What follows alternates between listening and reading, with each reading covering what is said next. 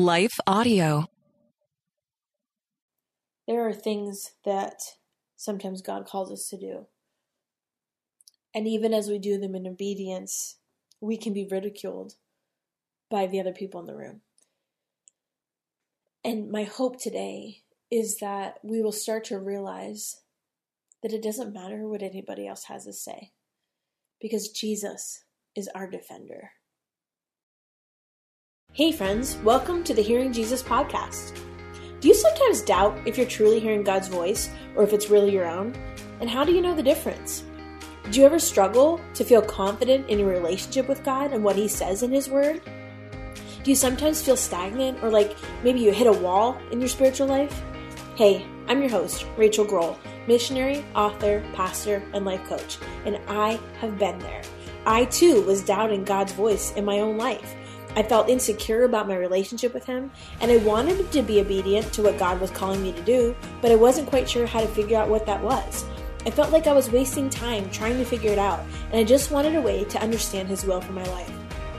The answer for me was found in the pages of the scriptures as I learned how to understand what they were actually saying. If you're ready to grow in your faith and to step confidently into the calling God has for you, then join me as we dig deep into God's Word so that you can learn to live out your faith in your everyday life.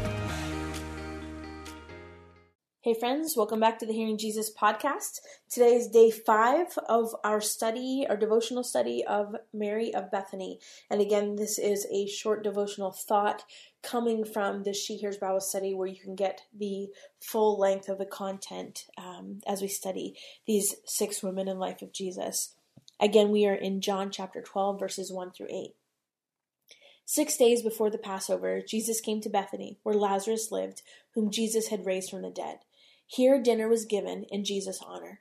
Martha served, while Lazarus was among those reclining at the table with him. Then Mary took about a pint of pure nard, an expensive perfume. She poured it on Jesus' feet and wiped his feet with her hair. And the house was filled with the fragrance of the perfume. But one of his disciples, Judas Iscariot, who was later to betray him, objected. Why wasn't this perfume sold and money given to the poor? It was a year's worth of wages. He did not say this because he cared about the poor, but because he was a thief. As keeper of the money bag, he used to help himself to what was put into it. Leave her alone, Jesus replied. It was intended that she would save this perfume for the day of my burial. You will always have the poor among you, but you will not always have me. So we made it to day five, and I just want to say I'm proud of you. We've had a lot of things to work through this week, and today is a little bit less study heavy and more reflection heavy. And really, what I want to do is I want to provide this space for you to kind of think through and pray and process. But I have a couple thoughts as we close out this week for you to just meditate on throughout the weekend. The first is where are you seated? When we first see Mary, she is seated at the feet of Jesus, listening to him teaching. When we see Mary in the Lazarus story, she is seated in her grief. When Mary meets Jesus after he calls her out of her grief, she still falls to the ground at his feet in grief. And then when we last see Mary, she is seated at the feet of Jesus, pouring out her sacrifice as an act of worship. So, throughout our study of Mary, we see her seated. Her story begins and ends with being seated at the feet of Jesus. And in between those moments, we see a much different side of her. And what's the difference between the two? Think about the emotions we see in all of those scenes. That has an impact for us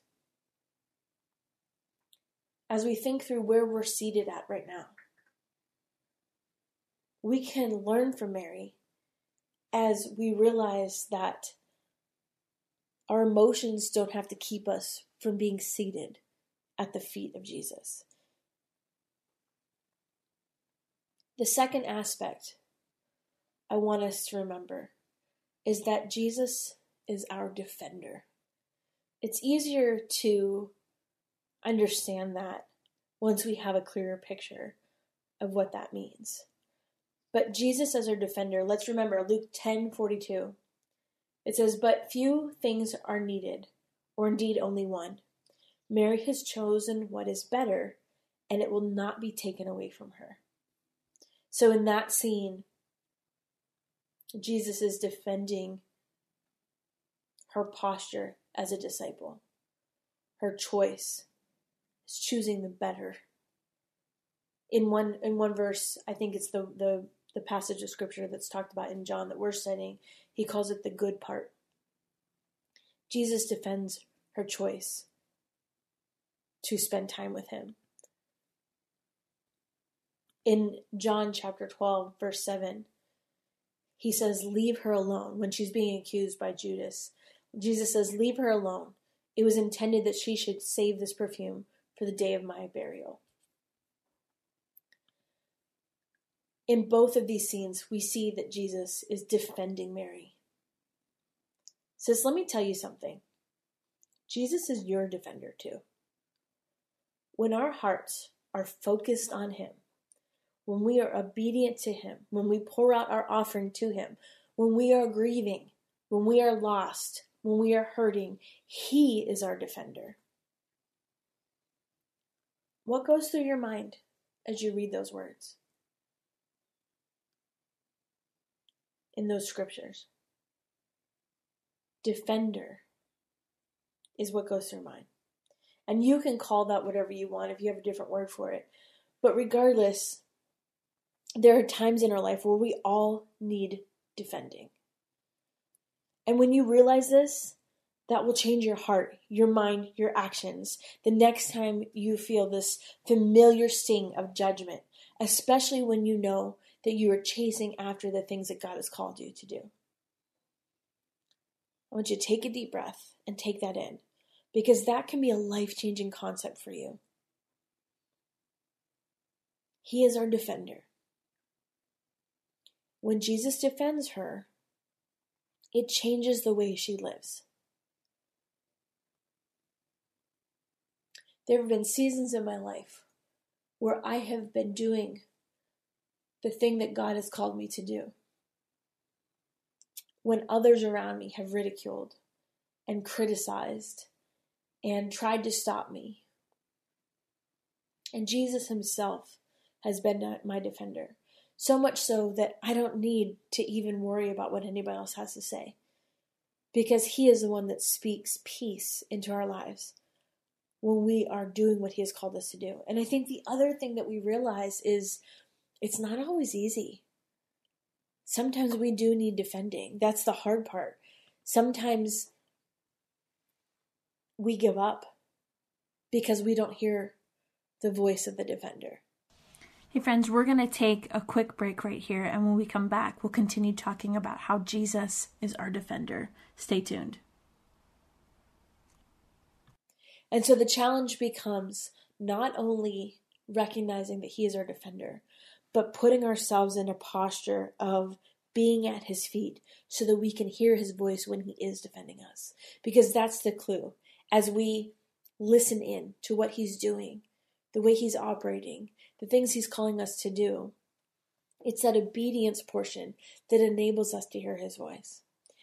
And so, as we go throughout our week, um, or weekend even, I want you to think through times in your life where maybe you didn't realize that He was there, He was present, He was being your defender, but you might just not have been listening.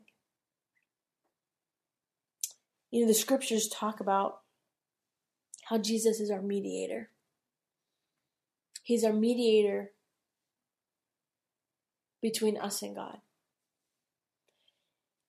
And there have been times in my life I know that if it wasn't for Jesus, I would be in a heap of trouble. And sometimes my actions might have been misguided or or I just was too immature to realize it at the time. But it's in those moments that he steps in and he defends us. So, my prayer this week is that you would know the defender. Father God, I thank you for my friends that are listening today, for my friends that have gone throughout this whole week studying what it means to sit at your feet and be obedient to the things that you've called us to do and to not worry about what the world says. God, I thank you that you are our defender. And that the only thing we really need to worry about is being obedient to what you've called us to do. And sometimes that call is to stay still. Sometimes that call is to wait. Sometimes that call is to just trust you.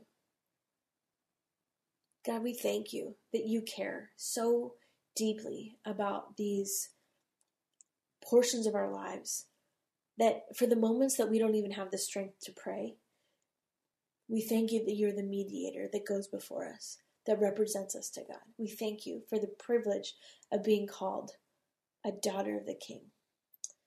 Lord, I pray for my friends that this entire weekend, as they meditate on you and your word, that you would draw them into a deeper relationship that you would give them a craving for your word, that they would hunger for who you are and who you want to be in their lives. In Jesus' name, amen.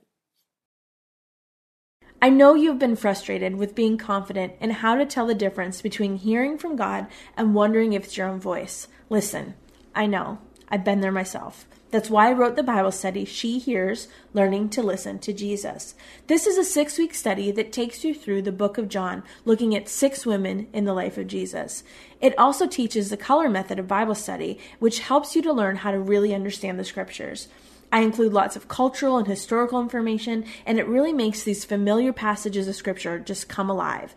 This is a great study to do on your own, to do with some girlfriends, or even some teenage girls, and it will help you really gain the confidence in how to hear from the Lord and set you up with some tools that will stay with you long after the study is over. You can find that on my resources page at shehears.org, where there are also some really good resources to help you in your spiritual growth. I pray that they are a blessing for you. I want to take just a second to thank the team at Life Audio for their partnership with us on the podcast. If you go to lifeaudio.com, you'll find dozens of other faith centered podcasts in their network. They've got shows about prayer, Bible study, parenting, and more.